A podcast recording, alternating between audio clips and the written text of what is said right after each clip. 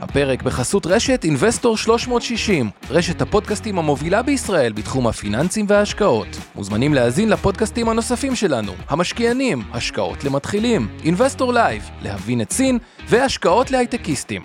הופק ונערך על ידי שמע, פודקאסטים ויצירות סאונד. השקעות למתחילים אבנר סטפק ועומר רבינוביץ' עוזרים לכם בצעדים הראשונים בעולם ההשקעות.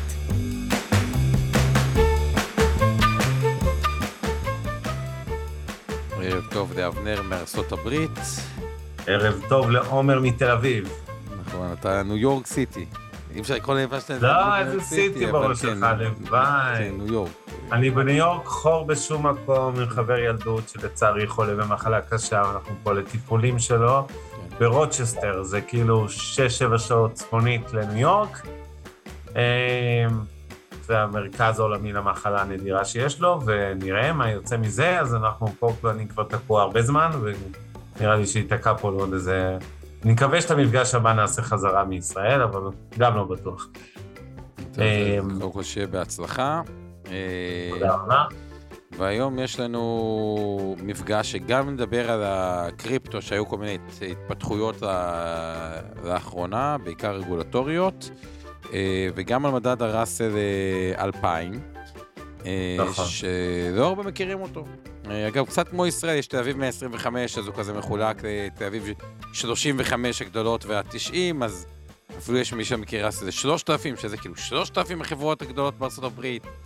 אז הוא מחולק לראסל 1000, שזה 1,000 הגדולות, וראסל 2000 זה 2,000 היותר קטנות, אבל גם יש S&P 500, אז זה כאילו מתחיל להיווצר המון בלבול, סביב זה נעשה טיפה אה, סדר.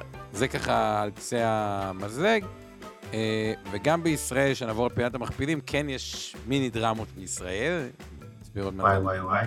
אה, זה מיני דרמות, אבל ששווה גם להתעכב עליהם טיפה אה, זמן. ועוד נקודה אחת שרצינו להספיק היום, היא הנקודה שזה מתקשר לביטקוין, זה מתקשר קצת לראסל, זה מתקשר גם למגניסיפיסנט 7, אוקיי? ל- ל- לשבע... שזה אה, נגיד לכולם, זה שבע החברות הגדולות בעולם, בעיקר הטכנולוגיה, פייסבוק, אמזון, מייקרוסופט וכולי, כן. בדיוק, שזה הקונספט שטיפה לחדד, אני אגיד את זה דווקא בהקשר של הביטקוין, זה שאם אני, חלק, מה, חלק מהמשקיעים בעולם, שאם הם לא משקיעים במניה, או לא משקיעים ב, כן. בזה, הם כאילו בשורט על מניה. זה נשמע נורא מוזר שאני אומר את זה, ואומרים, רגע, רגע, רגע, לא הבנתי. אם אני לא מושקע נגיד בנייס, אז מה, אני כאילו מהמר נגד נייס? אז... הומו.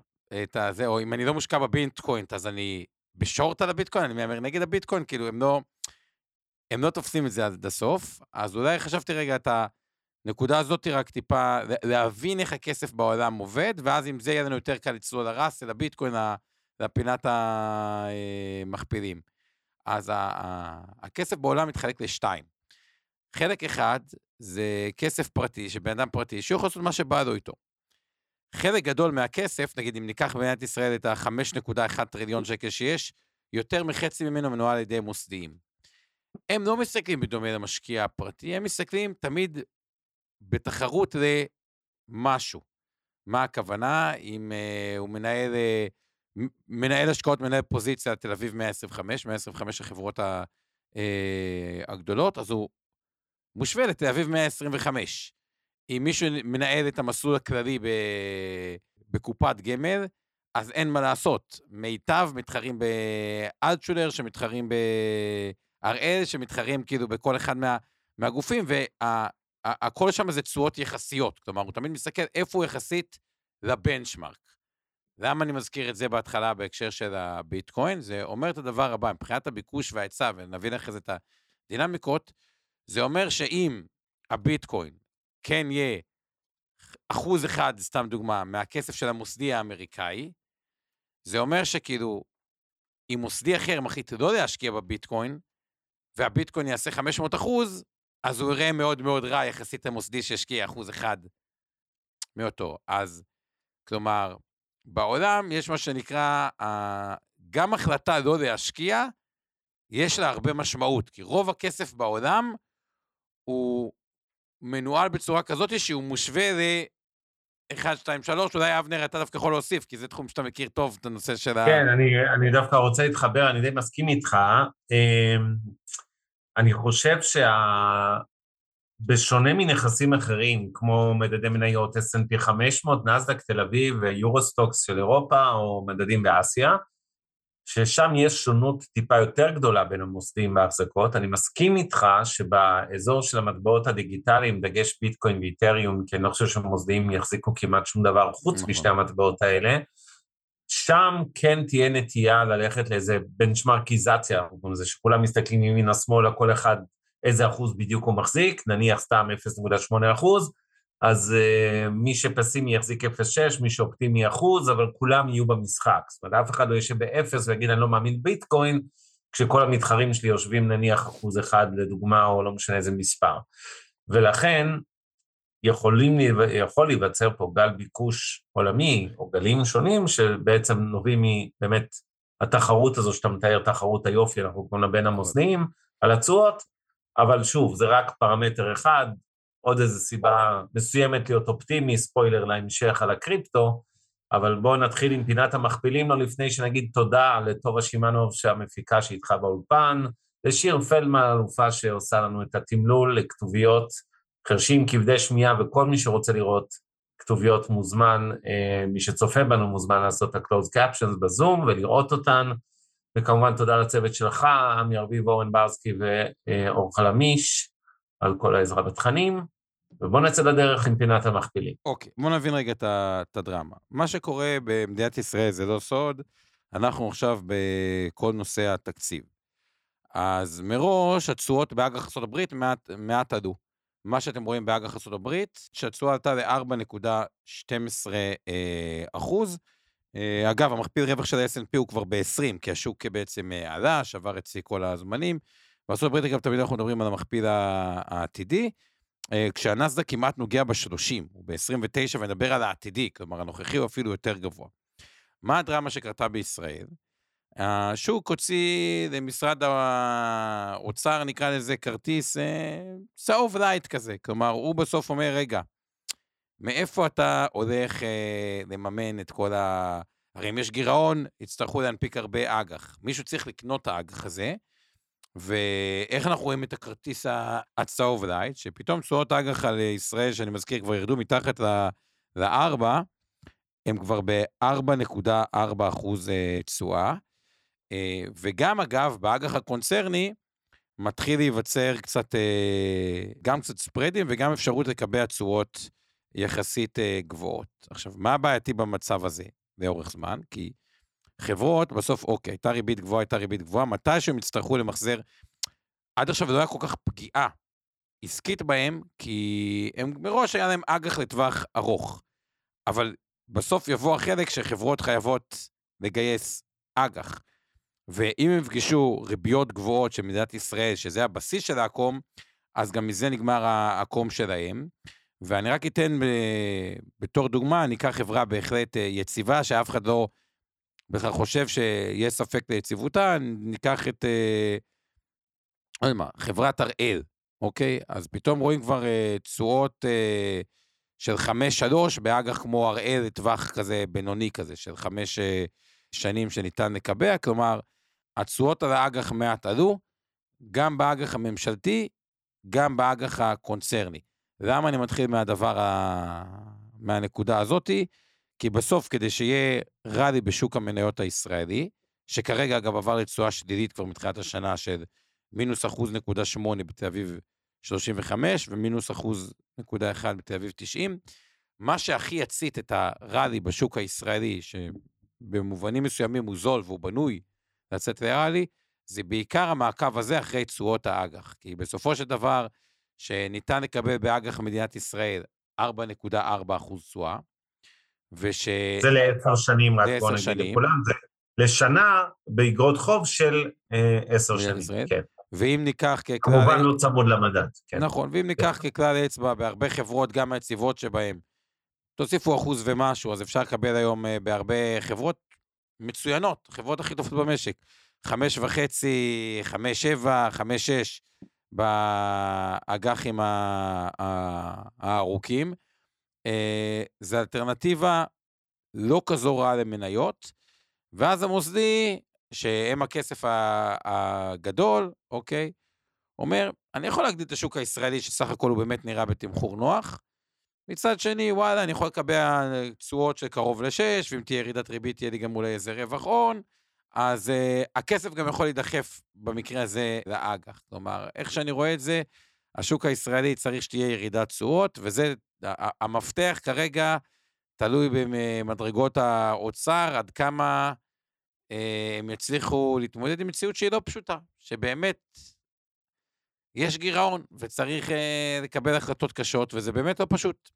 אני מסכים, ואני אה, אוסיף, אין ספק שמחירי אגרות החוב משפיעים גם על מחירי המניות, כי זה בסוף עולם של אלטרנטיבות, וברור שאם אני יכול לקבל ברמת סיכון יחסית נמוכה, לא ממשלתית אמנם, אבל אגרות חוב קונצרניות, נניח חברות ביטוח באזורי של חמישה-שישה אחוז, אז ברור שאנחנו נחשוב עשר פעמים לפני שנלך אה, אה, לקנות מניה שאמורה לעשות שמונה-תשעה אחוז אבל עם תנודתיות מאוד גבוהה, עם סטיית תקן גבוהה, זה יכול להיות שנה מסוימת פלוס 30, שנה אחרת מינוס 20, הממוצע הרב-שנתי אולי יהיה 8-9 אחוז, אבל ברור שהפרמיית הסיכון, הפער בין התשואה הזו שהמניה אמורה לעשות, לבין מחירים של אגרות חוב בבורסה, כדוגמת הראל ביטוח שנתת, כן, וזה המקום כן. להזכיר את הערת הסיכון, שזו לא המלצה לקניית איגרת חוב של אף חברה. ברור, ברור, של אף חברה, זה רק אה, בכוונה... תמיד, אנחנו פה למטרות של חינוך פיננסי וכזה, ולא רוצים לייעץ, אנחנו לא מייצאים השקעות, זה לא תחליף ייעוץ, מותאם לצרכם ונצא כל אחד מכם לעשות שעות מוסמך, ואנחנו מזכירים מניות ספציפיות, כדוגמת איגרות חוב, כדוגמת הראל אג"ח, צאו מנקודת הנחה שיש שם בתיקי השקעות קרנות אלמנט, קופות הגמל לפנסיה השתלמות של מיטב, וקרנות אלמנט וקופות הגמל, אה, סליחה, ותיקי השקעות של אינבסטור 360, אנחנו מחזיקים באג"ח הזה של הראל או כל נייר ערך שנזכיר פה הערב, ולכן יש לו אינטרס שאנחנו מזכירים אותו, כי אנחנו רוצים שהוא יעלה, כי כולם ישמעו ויקנו. אז אה, זהו, זו לא המלצה לביצוע אה, השקעה כלשהי, וזה כמובן גם לא ייעוץ או שיווק פנסיוני המותאם גם הוא לצרכי ונכסי כל אחד מכם, לידי אדם מוסמך. אז, ועכשיו... אבל אזורים שאבנר אמר, חמש וחצי נכונים, בצמודי מדד, אם מישהו שואל היום, אם ניקח סתם גם חברות בכוונה את הגדולות, בהמשך למה שאבנר אמר שזה לא יעיץ, קחו את מדיסון כדוגמה, שלוש וחצי פלוס מדד, זה אג"ח אמנם לשש ומשהו שנים, אבל וואלה, זה לא כזה, שש, כאילו, למי שחושב שהמדד יהיה שלושה אחוז, אז זה תשואה של כמעט שש וחצי. כמובן שמי שחושב שהמדד הוא יהיה שני אחוז, אז זה חמש וחצי, אבל זה כל האזורים האלה בחברות שיש, אה, שיש אפס חשש לגבי הפעילות העסקית שלהם. כל האזורים האלה של חמש וחצי, שניתן לקבע, זה טיפה משקולת על השוק. זה נכון, ומצד שני אנחנו מזכירים את מה שאמרנו גם במפגשים קודמים, הבורסה בתל אביב, אה, קצת באופן טבעי, גם עם המלחמה שלנו ברקע, מן הסתם, אה, נמצאת בפיגור גדול שהתחיל עוד הרבה לפני המלחמה. אי שם מאוקטובר 21, אפשר להגיד, נפרדנו קצת מהעולם. נכון. אמ, כמה פיגור אפשר? זהו, בפינת המכפילים... הפער הזה עשוי להיסגר. נכון, כן. תל אביב 35, 11, 7, תל אביב 90, 15, אה, נקודה 6, קצת קפץ, גם ה-SME מכפיל 12.3, אבל רק להזכיר, תל אביב 90 נתן יותר מהנסדק כשאנחנו התחלנו את הפודקאסט, היום הוא כבר בחמש שנים האחרונות על 80 אחוז, בעוד הנסדק על 150 אחוז. כאילו, נוצר פה פער של 70 אחוז, אה, שהוא פער לא קטן, וכן, אני עדיין בתזה שכן, השוק הישראלי בסיטואציה מסוימת יכול לעשות אה, זינוק מאוד מאוד אה, חד, מה גם בישראל מבחינת היקף הנכסים. אני חושב שהתפרסמו הנתונים אוטוטו של בנק ישראל, אה, אנחנו נראה שהציבור הישראלי, חצה את שיא כל הזמנים בהיקף הנכסים שהוא uh, מנהל. כן, הרוב, צריך להסביר רק, כי אנשים לפעמים לא מבינים איך, אה, איזה חצה ואיזה שיא, ממה זה נובע, אנחנו לא מרגישים שאף אחד מתעשר פה, במיוחד לאחרונה. מה גם שאני מזכיר שהתיק הנכסים הפיננסיים, אותם 5,100 מיליארד שקל שיש לכל עם ישראל ביחד, חוץ מזה שהוא מאוד לא שוויוני, ויש שם מעט אנשים שמחזיקים הרבה מה-5,100 מיליארד האלה, הוא גם לא כולל נדל"ן.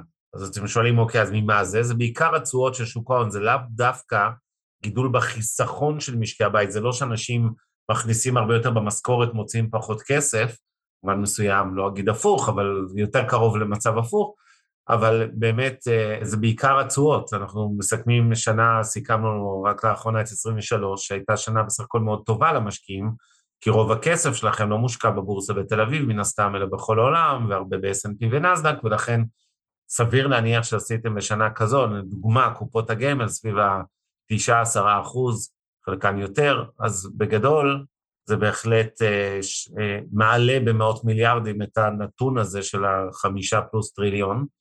יש לך עוד כמה דברים שאתה רוצה לא, להגיד על ה... נראה- לי נתחיל ללכת קצת לכיוון השווקים, הדברים היחידים כן. שאפשר, אה, סין עדיין. אפשר אולי רק להגיד איזה מילה פה על הראסל, כי אנחנו מתחברים לנושא העיקרי שלנו. אה, אז אתם רואים פה את הראסל, התפקוד שלו, הראסל 2000, אוקיי? זה 2,000 החברות היותר קטנות אה, בארצות הברית. אה, התשואה שלו היא הגרועה מבין שלושת המדדים האלה, כלומר, הוא עלה בחמש שנים רק ב-30 אחוזים, בזמן שנסדק עשה 150 אחוז, ה-S&P כמעט 80 אחוזים. כלומר, במובן הזה, הוא מדד מפגר קצת כמו שאנחנו מדברים על תל אביב. אולי דווקא בגלל זה, ספוילר, יש שם הזדמנות. רק נגיד ברמה הטכנית שהושק בשנת 1984, כאילו זה אותה ראסל 2000, הוא נחשב לבנצ'מארק של משקיעי המניות הקטנות. עכשיו רק כדי להבין מה זה קטנות בארצות אה, הברית, השווי השוק הממוצע הוא 3.2 אה, מיליארד דולר, שזה בדיוק. קצת למעלה מ-10 מיליארד שקל, שבישראל 10 מיליארד שקל זה חברה גדולה. כלומר, אה, ענקית, כן. כאילו חברה אה, ענקית. תל אביב אה, 35, כן. אה, שלנו. בעצם, יש את הרעש שזה ש- כאילו 3,000, זה קצת כמו תל אביב 125, אז כאילו, הראסל 3,000 הוא כאילו אלף הגדולות, אוקיי? שגם תראו בראסל 3,000, ההחזקות הגדולות שם יהיו באופן מפתיע אפל, מייקרוסופט, אה, טסלה וכו', והראסל 2,000 הוא בעצם אה, ה-2,000 אחרי האלף הגדולות. הגדולות. אה, פעם בשנה מתבצע איזון חדש של ההרכב. עכשיו, איפה, ה... איפה הדילמה בראסל 2000? כלומר, מה האתגר, כאילו שאומרים? אבנר אמר בצדק, וואלה, ראסל 2000 פיגר. הוא עשה תשואת חסר, וכביכול אומרים, בן אדם, הלוגיקה הבסיסית שלו, היא, היא מה שהוא עשה פחות טוב. השאלה האם אה, אולי הוא צריך באמת לחזור לממוצע, כלומר, לעשות יותר טוב. אגב, אני חושב שהיום אנחנו, אני לא בטוח שנסכים היום, אבנר, אני כבר מכין מראש. אה, אין שום חובה כזאת, זה בסדר, כן. והשאלה היא כאילו, למה הוא עשה פחות טוב? עכשיו, עוד דבר שכאילו עוד יותר מחזק כביכול את האטרקטיביות שלו, היא שבעבר החברות הקטנות הניבו תשואה עודפת על החברות הגדולות. כי זה קשה מאוד להתחרות עם חברה קטנה שנהפכת להיות חברה ענקית. כלומר, סתם אה, NVIDIA היא דוגמה קלאסית הזאת. היא הייתה חברה בסדר גודל של ראסל 2000, אמנם מהגדולות בראסל 2000 לפני לא כזה הרבה שנים, והיא נהפכה לחברת כאילו ענק, אז כן, ה- העליית ערך שמה, והשאלה היא האם הוא היום אה, מעניין או, או לא מעניין. אגב, ברמה הטכנית, איך שנחשפים אליו, מי שבסוף ישתכנע שהוא מעניין, אז התעודת סל הכי נפוצה עליו נקראת IWM, שמנהלת אה, 61 אה, מיליארד אה, דולר, ויש גם את התעודה של ואנגארד, שהיא תמיד גם מנהלת, זה VTWO, אה, שהיא בעצם התעודת סל ה... של ואנגארד, שגם הם יחסית אה, פופולריים, אבל IWM היא כאילו התעודה הכי פופולרית בעולם אה, על התחום. בוא, אתה רוצה להתחיל מהאינפוט שלך, ואז אני אתן את האינפוט שלי, או שאתה רוצה, איך אתה רוצה... כן, אני...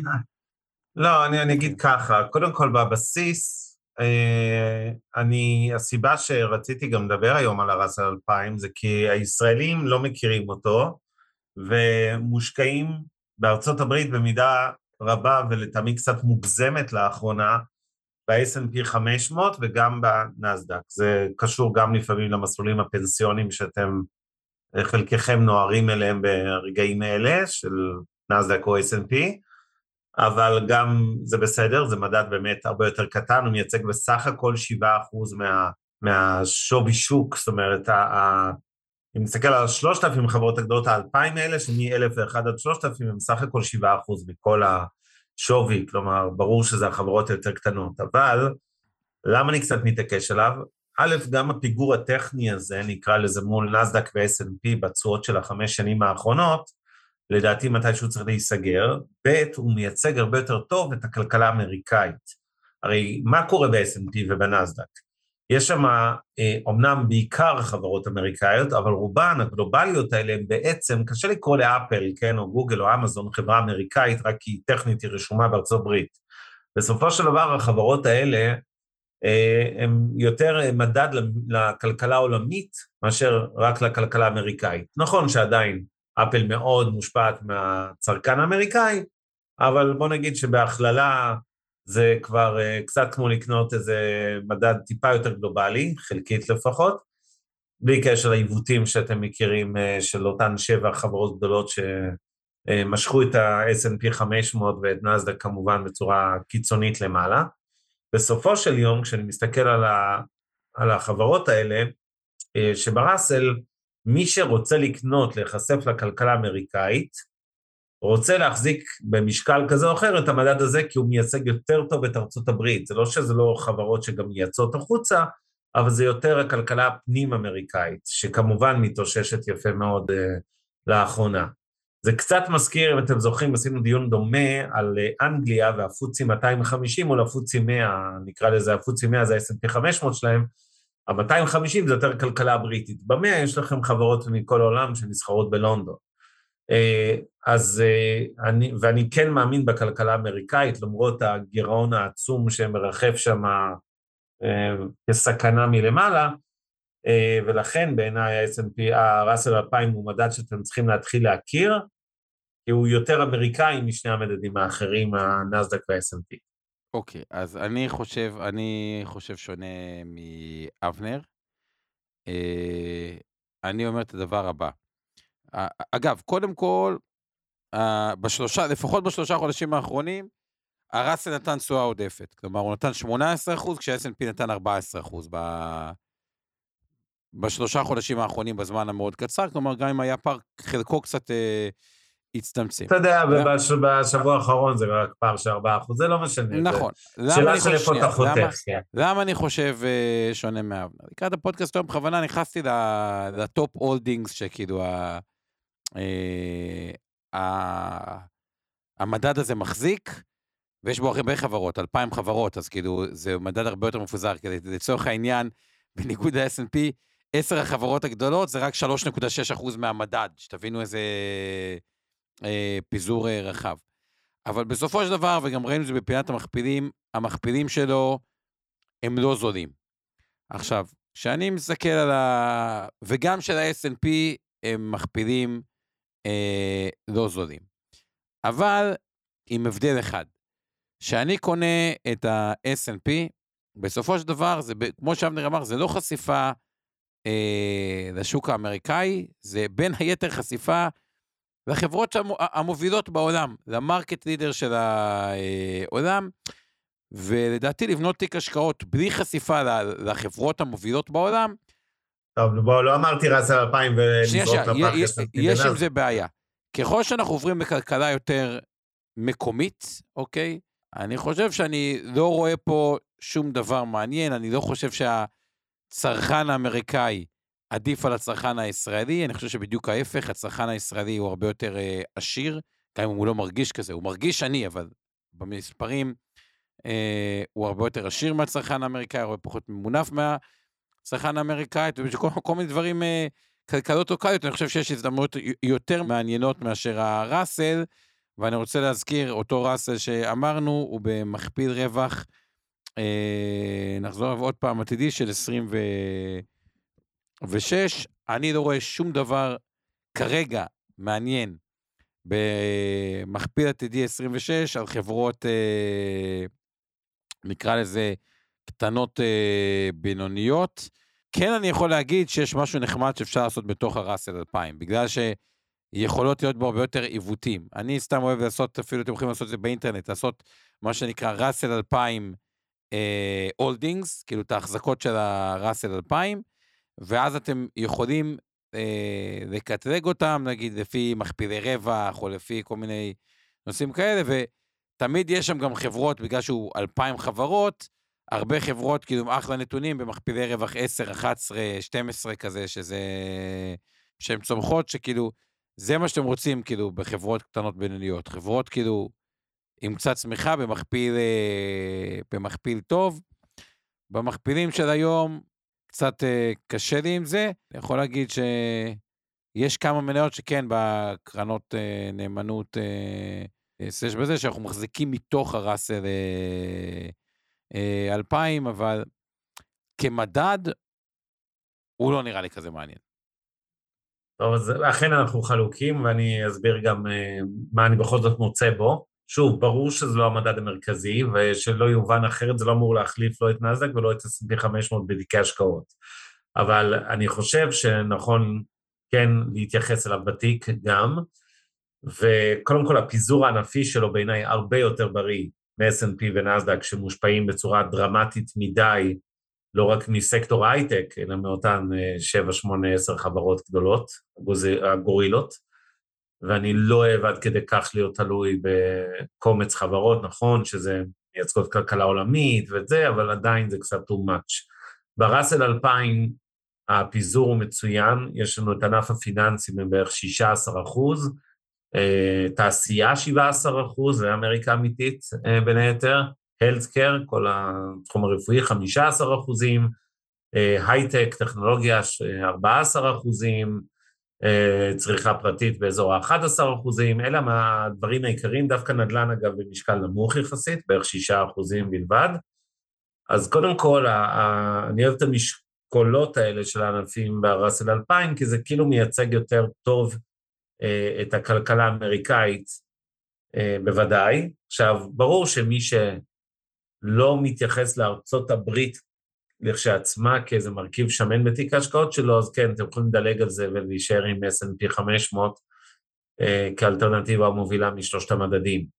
אני פשוט חושב שהשוק האמריקאי, הכלכלה האמיתית של ארה"ב, כן צריכה אה, לעניין אתכם, והיא לא מיוצגת טוב כל כך, ב- לא בנסדק וגם לא ב-S&P אה, 500. אה, אוקיי, אז נראה לי עם זה נעבור ל... הכרנו קצת הרס... רגע, לפני, כבר נעבור לקריפט, אני רוצה קצת להתייחס להערות פה בצ'אטים, כי יש פה הערות אה, סופר אינטליגנטיות, בעיקר של רינת גבאי. אז אה, קודם כל, אה, היא כותבת ביקורת עלינו, על המוסדיים, שהם בעצם לא מבינים שהרבה אנשים, אין להם דרך אחרת לברוח מהשוק הישראלי, נגיד הם רוצים לצאת מאג"ח ישראלי או מניות בישראל, או אלטרנטיבי לא שכיר בישראל, אלא לעבור ל-S&P 500. זה נכון, אני אעיר רק הערה, זה לא קשור רק לבעיה הבסיסית אצל מוסדיים, רק שתדעי, זה הבעיה הבסיסית במשרד האוצר. הסיפור הזה של פתיחת מסלולי השקעה בכל מיני דברים אחרים, עד לפני שנתיים כמעט לא הייתה יכולת בכלל לפתוח מסלולים, וגם עכשיו, זה לא שאני קם בבוקר ורוצה להקים מסלול גלובלי ומסלול אירופאי ומסלול אסיאתי וזה, ו... ומקימים. האוצר אה, מאוד מקשה עם פתיחת מסלולים חדשים, פחות מבעבר, אבל עדיין זה, זה אופרציה נוקשת, ולכן אין לכם היצע בלתי סופי, כמו שיש נגיד בקרנות נאמנות, מעל 1,100 קרנות, לכל פיפס שאתם רוצים, לסין, להודו, ל-whatever, יש קרן בעולם של הגמל להשתלמות ופנסיה, במיוחד בפנסיה זה עוד הרבה יותר חמור, באמת ההיצע של המסלולים הוא יותר קטן, אבל זה לא כי אנחנו לא מבינים משהו, אלא כי פשוט אי אפשר אחרת לצערי. אחת הדרכים להיחשף מלבד אותן שתי תעודות סל של איישר, זה ה-IWM ושל, אה, אה, נו, מי הייתה השנייה? תזכיר לי שוב? ונגארד, כן.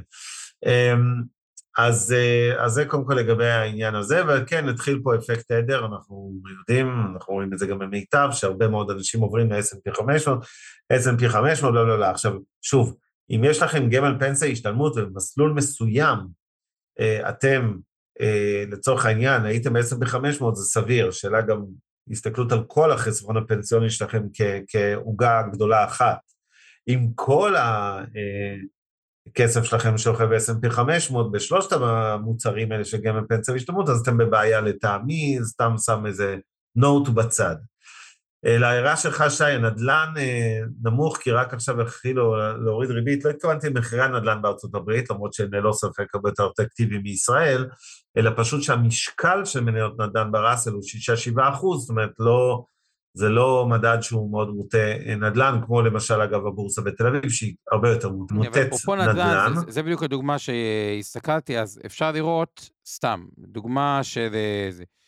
באמת, ה-home builders, החברות הקטנות, אה, הברית הוא חטף כשהריביות עלו. אבל נגיד מתחילת השנה, גם בעקבות העלייה של הראסל, שזה דווקא חברה, אתם יכולים להסתכל בתור דוגמה קלאסית, אתם יכולים להסתכל על MHO, שזה חברה ל-Home Builders, היא מכפיל רווח 8, אבל, אבל בשנה האחרונה היא כבר עלתה 133 אחוזים, כלומר, הרבה מהחברות... ש... עדיין מכפיל רווח 8, נכון? כן, עדיין. עכשיו, אני לא מכיר את החברה, אבל אתה יודע, אני מאלה שמאמינים שאם לא, לא, המחיר נכון המוזול, זה כאילו, פחות חשוב לי.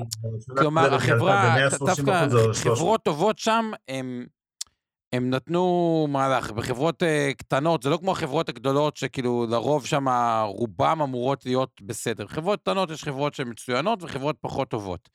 מה שראיתי. אבל אה, עומר, סליחה שאני קוטע, מה שאתה אומר עכשיו תקף ביתר סט, ל-S&P 500, כי אותן שבע חברות, או לנסדק בוודאי, כי אותן שבע חברות שמטות את כל המדד, תמיד בכל מדד שאנחנו נבדוק בסיכום שנת 23, או כל שבוע או חודש, אז יש כמה מניות שסחבו את לא, כל המדד. לא, אני לא מדבר על סחבו, אני מדבר... בראסל לא, זה הרבה יותר... אה, אוקיי, תמשיך. אני לא מדבר על תסחבו, אני... אני, אני כאילו לא, אני לא אומר לאנשים, בואו תעברו על 2,000 מניות ברשימה ותבחרו לכם את ה-20 שנראות הכי אטרקטיבי, שגם מאוד קשה לעשות את זה וגם אה, לנצח את המדד. אני רק אומר, אחוז מסוים מהתיק המנייתי אמור בעיניי להיות גם במדד הזה, שעד היום ישראלים כמעט שאינם מכירים אותו, זה הכל. אוקיי, בסדר. אז... אה, עכשיו, עוד קצת הערות לפני הקריפטו, סליחה. HMA, אה, הערה מאוד חשובה לגבי S&P 500, מזכירים לכם בפעם העשירית לפחות, שיש מה שנקרא S&P equal weight, שנותן לכל מניה במדד משקל שווה, כלומר יש 500 מניות, כל מניה מהווה 0.2% מהמדד ואין גורילות, אה, גם אפל, גוגל, אמזון וגם חברות קטנות ב-S&P 500 מקבלות את אותו אה, משקל במדד. זה בהחלט בעיניי היום באזור ה-S&P 500 אלטרנטיבה יותר מעניינת להשקעה אה, מאשר העיוות של המדד כפי שהוא כיום. כלומר שיש משקל יתר במדד הרגיל, אז יש לכם שוב תעודות סל שנקראות equal weight, משקל שווה בעברית, על ה-S&P 500. יש את זה אגב על המון מדדים בעולם, זה לא איזה פטנט ספציפי רק ב-S&P, אבל כשאם מרגישים שיש קצת הטיה מוגזמת לקומץ מניות, כמו שאני לפחות מרגיש, זה יכול להיות uh, פתרון uh, אלטרנטיבי. Um, ועוד קצת הערות של הקהל על זה. רינת שואלת האם לא עדיף הפקטור הנוסף של ה-value, זאת אומרת small cap value ולא רק small cap. אז קודם כל, תדעי שהמדד הזה, הרס 2000, הוא יותר בהגדרה מוטה קצת אה, ל... לחברות ערך מאשר לצמיחה, כי משקל הטכנולוגיה שם הוא בערך 13 אחוזים, זה לא הדבר היחידי שהוא צמיחה, אבל בגדול בוא נגיד זה מדד כאילו יותר שמרני, נקרא לזה, בתוך העולם של המניות, אה, אז גם ככה הוא סוג של value. לגבי השאלה של אה, מישהו כאן, לגבי האם עדיף ראסל מנוטרל מטבע, זו אותה שאלה שאפשר לשאול על S&P, ועל הנסדק ועל כל השקעה שלכם בחו"ל. בעיניי, ואני פותח פה סוגריים מאוד חשובים על סיפור החשיפה המטבעית. אם אתם רוצים להחזיק, אין, אין, אין טעם לבדוק את זה ברמת רגע מוצר בודד, צריך להתחיל מ-30 אלף רגל, יש לכם 100 אלף שקל חסכונות, בכל האפיקים, בטרייד, בבנק, בגבן פנסיה והשתלמות, סתם אני נותן כדוגמה, והחלטתם ש, שאתם אנשים צעירים שיכולים להשקיע עכשיו לטווח ארוך ואין לכם איזו תוכנית לכסף, הכסף פנוי ואתם רוצים 100% מניות, אוקיי? אז ב 100000 שקל האלה, אה, ברור שנניח שהשקעתם 70-80% בחו"ל ו-20% נניח בישראל, נגיד 80% בחו"ל, במניות בחו"ל. אז בהגדרה יש לכם חשיפה מטבעית של 80 אחוזים. אז כן, התשובה היא, במצב כזה, אני לא חושב שישראלי אמור להיחשף לדולר, לאירו, לא משנה לאיזה מטבע, זה בעיקר מן הסתם דולר, ב-60, 70, 80 אחוז מהכסף שלו, מהחסכונות. ובמצב כזה אתם רוצים שחלק מההשקעות שלכם בחו"ל יבוצעו על ידי תעודות שמנטרלות קרנות, לא משנה, קרנות מחלקות, קרנות צד, בקיצור מוצרים שמנטרלים את החשיפה המטבעית. אני מזכיר שהמון שנים היו לנו פה עליות יפות בבורסות, בארצות הברית ב-S&P 500 או בנאסדק, אבל בגלל התחזקות השקל, שנה שהייתה בפלוס 18 אחוז, נניח אה, S&P, בעצם נגמרה למשקיע הישראלי מבחינתו בפלוס רק של 10, כי נניח השקל התחזק אה, בעולם. אז הדרך שלכם לקבל את ה-18 אחוז הזה אמיתי, כשיש שנה כזאת, היא להיות במוצר נוטרל מטבע, אבל שוב, ההסתכלות צריכה להיות בעיניי על כל התיק שלכם, לא ברמת ספציפית ראסל, זה לא משנה הרי אם ננטרל את הדולר בראסל, ב-S&P או בנסדק. כן, לקריפטו נעבור עוד שנייה. רגע, לפני הקריפ... ולמה מכפילים גבוהים? למה מכפילים של הראסל גבוהים? האם זה לא בועה? לא, זה, זה, זה מה שאני חושב שה... כנראה שיש גם חברות טכנולוגיה וחברות, הסתכלתי קצת אה, שבבים, שכל השבבים מאוד עלה, אז הם אה, במכפילים גבוהים, בדיוק כמו שאגב בישראל, יש לנו את קאמטק ונובה, שהם שתי חברות שבבים שכאילו מאוד מאוד עלו, והמכפילים שלהם מתאים את המכפילים של ישראל כלפי uh, מעלה, אבל זה, זה הרמה, כאילו, זה ברמה okay. אוקיי. עובדתית. בוא, בוא נעבור. אז, אז כאן, שנייה, ממש סיומת של, של ההערות האחרונות של הקהל. אה, חשוב, אופיר לוי, נושא השכירות, כן, התשובה היא, זה לא כמו בישראל עם המניות יתר הקטנות עם מחזור של 2,000 שקל בחודש וגרף שנראה כמו אק"ג של בן אדם שנפח את נשמתו, זה לא המצב. יש שם שכירות מספיק גבוהה, מהותית אפילו, יותר מישראל. בכלל, בארצות הברית תזכרו שגרעיני השליטה, מה שנקרא, אם בישראל ברוב החברות, בעלי שליטה מחזיקים 51% ומעלה, 60, 70, 80 אחוז, בארצות הברית גרעין השליטה הוא בדרך כלל המיעוט, הוא מחזיק 15, 30 אחוז, תלוי בחברה כמובן, אמ, ועדיין שולט בה, ואז יש שכירות הרבה יותר גבוהה במניות שם, אז אין שום חשש לענייני שכירות, בטח לא כשקונים מדד, כן, כתעודה, אבל גם ברמות לא, לא המניות הספציפיות. זה 70 מיליארד דולר התעודת סל, אחי, מוצר אחד התעודת סל זה 70 מיליארד, זה יותר גדול מכל הבורסה בארץ, כאילו... כן, הרבה יותר, ו... ולגבי סין, כי היו פה כמה הערות על סין, על המכפילים והקשר שוק של הבורסה הסינית, אה, אה, אני, אני שוב אומר, אני מזכיר תמיד, אנחנו מדברים על אסיה מינוס סין, אה, כי רוב ההשקעות שלכם בתיק המניות באסיה לא אמורות להיות בסין, אלא דווקא בכל מה שמסביב. עכשיו, זה לא אומר לא להשקיע בכלל באסיה, אבל בסין התכוונתי, אבל ברור שהמינון נמוך, זה כשאני מסתכל אחורנית על השנים האחרונות, ו- ומודה באיזה כשל שלי בעולם ההשקעות, זה זה שלא מספיק אה, אה, התייחסתי לסוגיית השקיפות, אה, ונתתי אה, בהם אמון גדול מדי. אה, אה, אה, אני כן חייב לאזן את זה רק עם דבר אחד במילה, אה, מי שעוקב קצת, גם אה, אני מניח שגיא רולניק, שהוא מרצה למימון מדה מרקר, אתם מכירים אותו, הוא גם הרצה שנים פה בשיקגו, אה, והוא חוקר את כל נושא ה...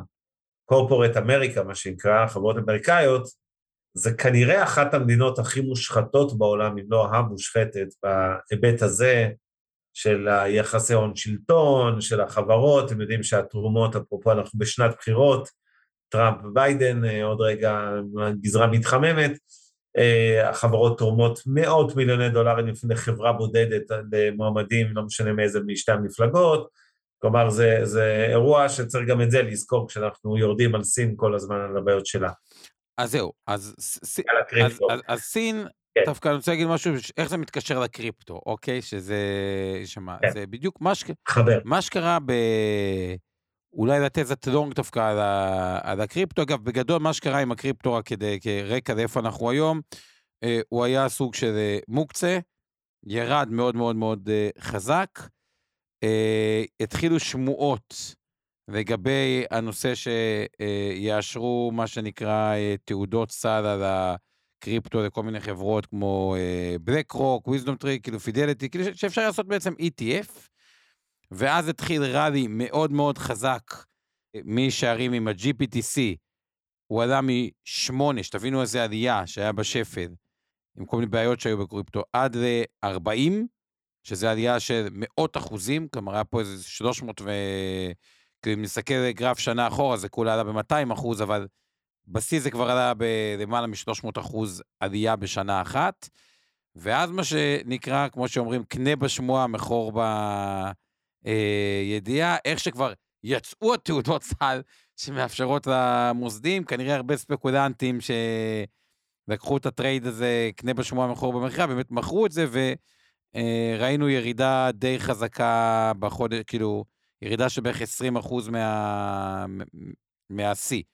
כלומר, אם GPTC היה ב-40 אה, ו-2, כמעט 43, עכשיו אנחנו ב-35, אוקיי? זה פחות או יותר המספרים, 20 אחוז ירידה מהשיא. עכשיו, בשביל זה, עוד פעם, בשביל להבין את הביטקוין, אנחנו חייבים להבין את הנושא של התשואות של מה שנקרא...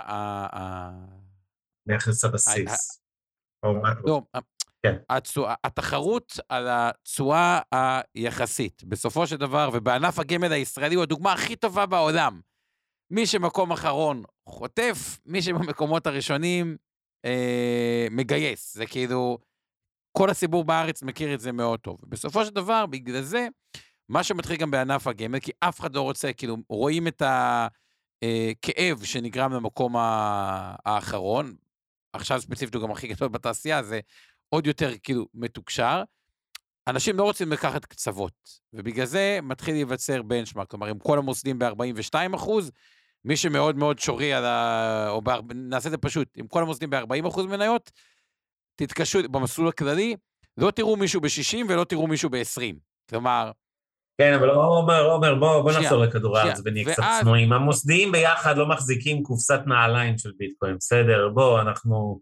עדיין אה, פשפש לא, קטן. לא, הם לא מחזיקים כלום. אה, לא, שנייה, זה, זה בדיוק הנקודה שלי. כן. כלומר, אם, כל הנקודה שלי עכשיו, מה קרה למוסדים? כאילו, למה אני אומר את סין ואת ביטקוין? נגיד סין הייתה בתוך המודל של המוסדים, ועם כל מה שקרה היא קצת יצאה, ואז אתם רואים את מה שקרה, אני לא מדבר על המוסדים הישראלים, המוסדים הישראלים כדוגמה למוסדים בעולם, סין פשוט איבדה את אמון הציבור בעולם, ואז פשוט היא נהייתה ממש מוקצה, מה שמוביל חברה כמו עליבאבא, שלמכפיל רווח של 7.6, כשיש לה בקופה גם הרי מזומן, שזה, אפשר להגיד כבר שזה אולי מגלם את הסיכון ביתר. היא מכפיל עתידי 6 על 2026, תבינו לאיזה רמות אה, אה, הגענו, ואני רוצה להזכיר עכשיו, הש, הש, הש, והשאלה המרכזית היא כזאת, אבנר, לדעתי. מי שמאמין שהביטקוין, אוקיי, בטווח הקצר-בינוני, ייכנס לתוך המודל השקעות של, זה יתחיל, זה לא, במוסדים בארץ אסור להם לקנות את זה, אוקיי? אבל כן הם יתחילו למדד את זה כנכס שנכנס, כחצי אחוז, כ-0.7, כאחוז אחד, אז אני חושב שהאפסייד מבחינת היצע וביקוש, כי בסוף כל שוק הוא היצע וביקוש, אה, אני חושב שיש פה אפסייד די אה, גדול. אה, השאלה, אבנר, וזה אני מעביר אליך, אתה יותר מכיר את השוק הקריפטו, נקרא לזה העולמי, גם מתפקידים נוספים, חוץ ממיטב, איך אתה כאילו, האם אתה חושב שהמודל של קלפרס, קרן הפנסיה של קליפורניה, יכלול קריפטו בתוכו, ובעקבות זה עוד מוסדים, כן. או, או, או שאתה לא רואה את זה קורה כל כך מהר? כי לדעתי... אני ממש, אני ממש רואה את זה קורה, ואני אה, עוד מעט אתייחס, גם יש פה הערות, רינת את אלופה, אה, מלא הערות אינטליגנטיות, אבל אה, אני אגיד ככה, אני כבר המון שנים מאמין גדול בקריפטו בכלל, אבל בדגש על הביטקוין והאיתריום, אנחנו כל הזמן אומרים ביטקוין, אז נזכיר גם שיש איתריום. בגדול, בתוך המרכיב, נקרא לזה, של מטבעות דיגיטליים בתיק ההשקעות שלכם, שברור שהוא אמור להיות קטן, אוקיי? לא עכשיו double digit, לא עשרה או עשרים אחוז, אלא הרבה פחות מזה. אה, אני חושב שיש מקום בעיקר לשני המטבעות העיקריים האלה, לפעמים צריך ל-60-40 לכיוון מסוים, לפעמים הפוך, אבל זה לא קריטי. בגדול חצי-חצי. אני מאוד לא מאמין באלפי מטבעות ג'אנקיאדה שמסתובבים אה, מסביב. אני חושב שהציבור בארץ אה, שם כל כך. אני חושב שכאילו, אם הוא רוצה להיכנס, זה יותר את'ריום ביטקוין באמת. כן, עכשיו, עכשיו אני, אני אתחיל מהסטייטמנט המרכזי שלי, אני חושב שבתוך איזה איקס שנים, אני לא יודע אם זה חמש, שבע, עשר או שתים עשרה, אבל טווחים כאלה, ביטקוין ואתריום יהיו הדולר והאירו הבאים של העולם. אני יודע שנשמע הזוי, ואני יודע שזה, והרבה אנשים, כולל רינת פה, כותבת שזה אה, בועה או בועתי, למרות שהיא מחזיקה, אז אני, אני רוצה להסביר את זה. ברור שכרגע, אה, כל עוד התנודתיות היא גבוהה, ואגב, התנודתיות היא מאוד גבוהה במטבעות האלה, גם תוך יומית, אפילו סתם הסתכלתי בשביל הספורט על היום, אוקיי, התנודה הפנימית של הביטקוין היא בערך 4%, כלומר, מהגבוה לנמוך, בתוך אותו יום מסחר, זה מתנהג כמו מניה, מניה טיפוסית גדולה בארצות הברית, אתם יכולים לראות אותה פותחת את המסחר במינוס 2, מסיימת בפלוס 2, או הפוך, או לא משנה, מה, מההיי ללואו היומי, נקרא לזה ככה. זה פחות קורה בדולר ובאירו, נכון? ברור שתנאי בסיסי, כדי ששני המטבעות האלה יהפכו להיות ה, לא רק אלא חוקי בעולם, אלא באמת מטבע אה, נפוץ אה, ושימושי ביומיום שלנו, תנאי בסיסי זה שהמחיר יתייצב. כמו שסלי כותבת, אין לנו כדור בדולח, אבל מתישהו זה יקרה, כשהתנודתיות תרד. כי אף אחד לא, לא ישים, אה, אה, ישתמש, ישים חלק מהותי מהכסף שלו במטבעות כאלה, כל עוד הם זזים כמו מניות. שתיים, לדעתי, הרגולטורים, לא סתם מה שקורה כרגע בארצות הברית, אלא אני חושב כמגמה, הולכים בשלב הראשון לאפשר באמת יותר ויותר תעודות צה"ל, שזה יהיה פתרון שצריך להבין את הסיבוך היום. כשאתם רוצים היום לקנות אה, ביטקוין, ארנק ארנק חם, כל המושגים לא ניכנס להם, יש לנו גם מעט זמן. זה עסק מורכב, אבל כשאני אגיד לכם שיש תעודת צה"ל, והיא לא GPTC עם כל הבעיות שלה, אלא תעודת צה"ל באמת פשוטה, שאתם קונים כמו מניה בבורסה, או כמו כל תעודת צה"ל אחרת, והיא נותנת לכם חשיפה כמעט מדויקת לביטקוין ולזה, וזה לא לכם 4, 5, 6 אחוז לכיוון לא, אה, עמלת קנייה אפקטיבית. זה, זה בדיוק מה ש... לא, אני אומר, הנה, איי-ביט נגיד לא, בלק כן. שכולם מכירים את בלק רוק, גוף ענק, הוא... נכון? זה, זה, זה, בדיוק מה שעשו, הוא, הוא כבר מנהל... אז אני אומר, כל התעודות, כל התעודות האלה הופכות את זה למוצר הרבה יותר נגיש, גם למוסדיים, כי יש פה הרבה שאלות רגולטוריות וביטחוניות שקשורות לארנקים, גם למוסדיים וגם לריטל, לציבור הרחב. כשהסכר הזה נפרץ, אנשים יקנו הרבה יותר תעודות סל ופחות יתעסקו באיך אני קונה ארנק, מחזיק ארנק, אני מניח שזה יהיה אה, משמעותית אה, יותר לא, נפוץ אז זה- בתיקי אז- השקעות אז של זה כבר כולם. קרה, הקטע של התעודות, שפידליטי יש שם תעודה נקראת FBTC, וש... כן, אבל אין... ש- שבלק רוק, אה, IBIT, זה, זה, זה בדיוק קרה, זה, זה, זה מה שעבר, פשוט. אני אומר, אני מדבר על זה עכשיו, על הרפורמה של כל האישורי התעודות למיניהם. נכון. אמ, אז אם אני... זה- זה- זה- זה בעיניי אה, מהפכה משמעותית מאוד בעולם הקריפטו, זה מה שאני רוצה להגיד. יפה, אז, אז, אז אם אני מסכם לפחות את דעתי, ונראה אם זה נראה לי נתחיל כ- להתכנס ככה, לארוז. אה, לארוז, זה ככה.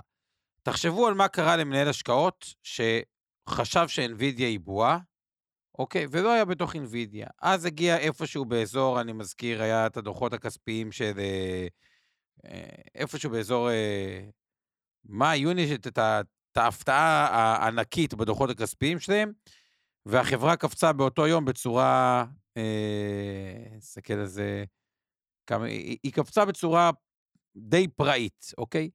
ואז, אם אתם מנהל השקעות בעולם, שחשב שאנווידיה היא בועה, לא משנה מה, אחרי שהיא קפצה, אתם כאילו מחויבים להגיד, אוקיי, אם כל העולם נגיד נמצא אחוז מהתיק של אנווידיה, אני, אם אני שונא אותה, אני אהיה חצי אחוז, אבל אני כבר לא יכול לא להיות בה, כי אם אני לא אהיה בה, בסוף יפטרו אותי, כי אם היא תעשה טוב, אז הלך עליי. כלומר, בתי הקברות מלאים במנהלי השקעות שנמנעו מהסבן המגניפיסנט האלה, ומי ששונא אותם, הוא עדיין חייב לקנות אותם פשוט אולי קצת פחות מהשוק, אבל הוא לא יכול עוד להיות שם.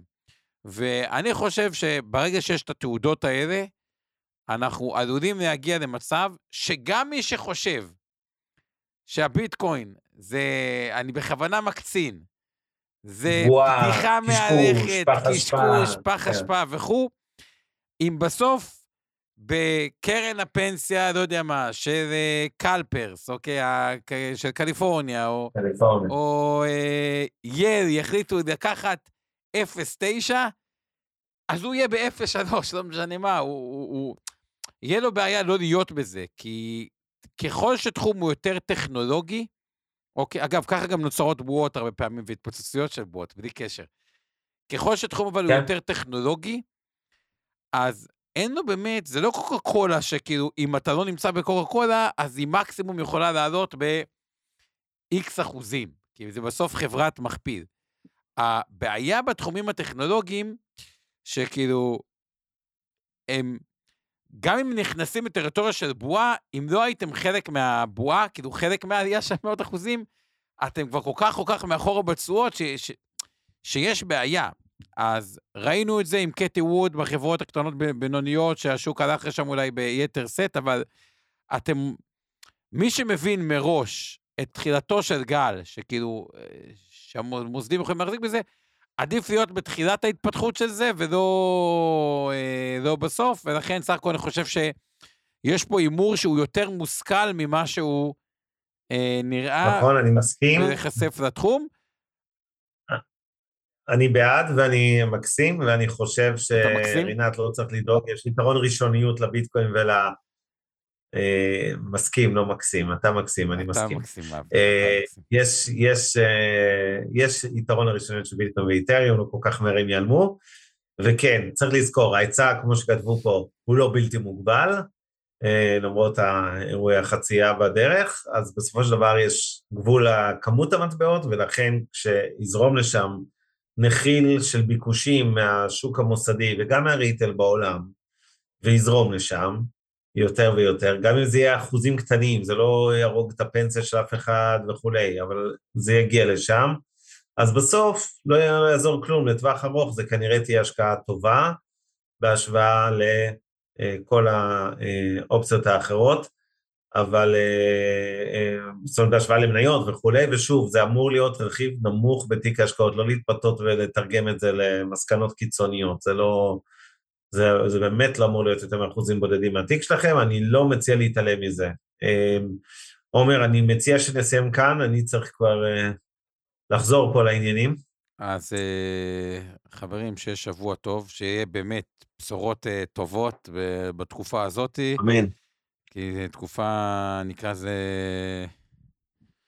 אה, מורכבת, וכמובן כל מי שיש לו משפחה וזה, ב... שמשתתפים בלחימה בצורה יותר אקטיבית, יותר פסיבית, אז אה, באמת, אה, שיחזרו הביתה אה, בשלום, וגם אצלך, אבנר. בשלום. בגזרת... ושיגיעו כל החטופים. Yeah. כן. ואני רק אפרד מכם על רקע תמונות השלג שיורד פה מהחלון yeah. שלי, לא יודע אם רואים אותו. זה שלג ניו יורקי. ניו יורק לא של העיר ניו יורק, זה צפון אה, כן. ניו יורק. רואים משהו? כן, כן, כן, כן, כן, כל שלג. אז... כן, לא, גם יורד, אני לא יודע אם רואים את ה... את זה לא רואים, את זה לא רואים, לא זה ב... לא נורא. קיצור, תעשו טוב, זה חוזר עם ריבית, זה אני מבטיח מניסיון.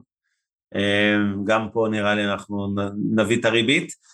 אה, וכמובן, אנחנו שוב רוצים לראות את 136 החטופים שלנו, שרובם בחיים, מיותם לצערנו כבר לא איתנו, חזרה, ואמן, אמן, אמן, שואף לאפס הרוגים, חיילים.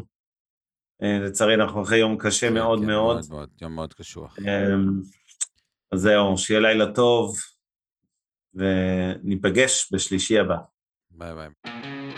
הפרק בחסות רשת Investor 360, רשת הפודקאסטים המובילה בישראל בתחום הפיננסים וההשקעות. מוזמנים להאזין לפודקאסטים הנוספים שלנו, המשקיענים, השקעות למתחילים, Investor Live, להבין את סין, והשקעות להייטקיסטים. הופק ונערך על ידי שמע, פודקאסטים ויצירות סאונד.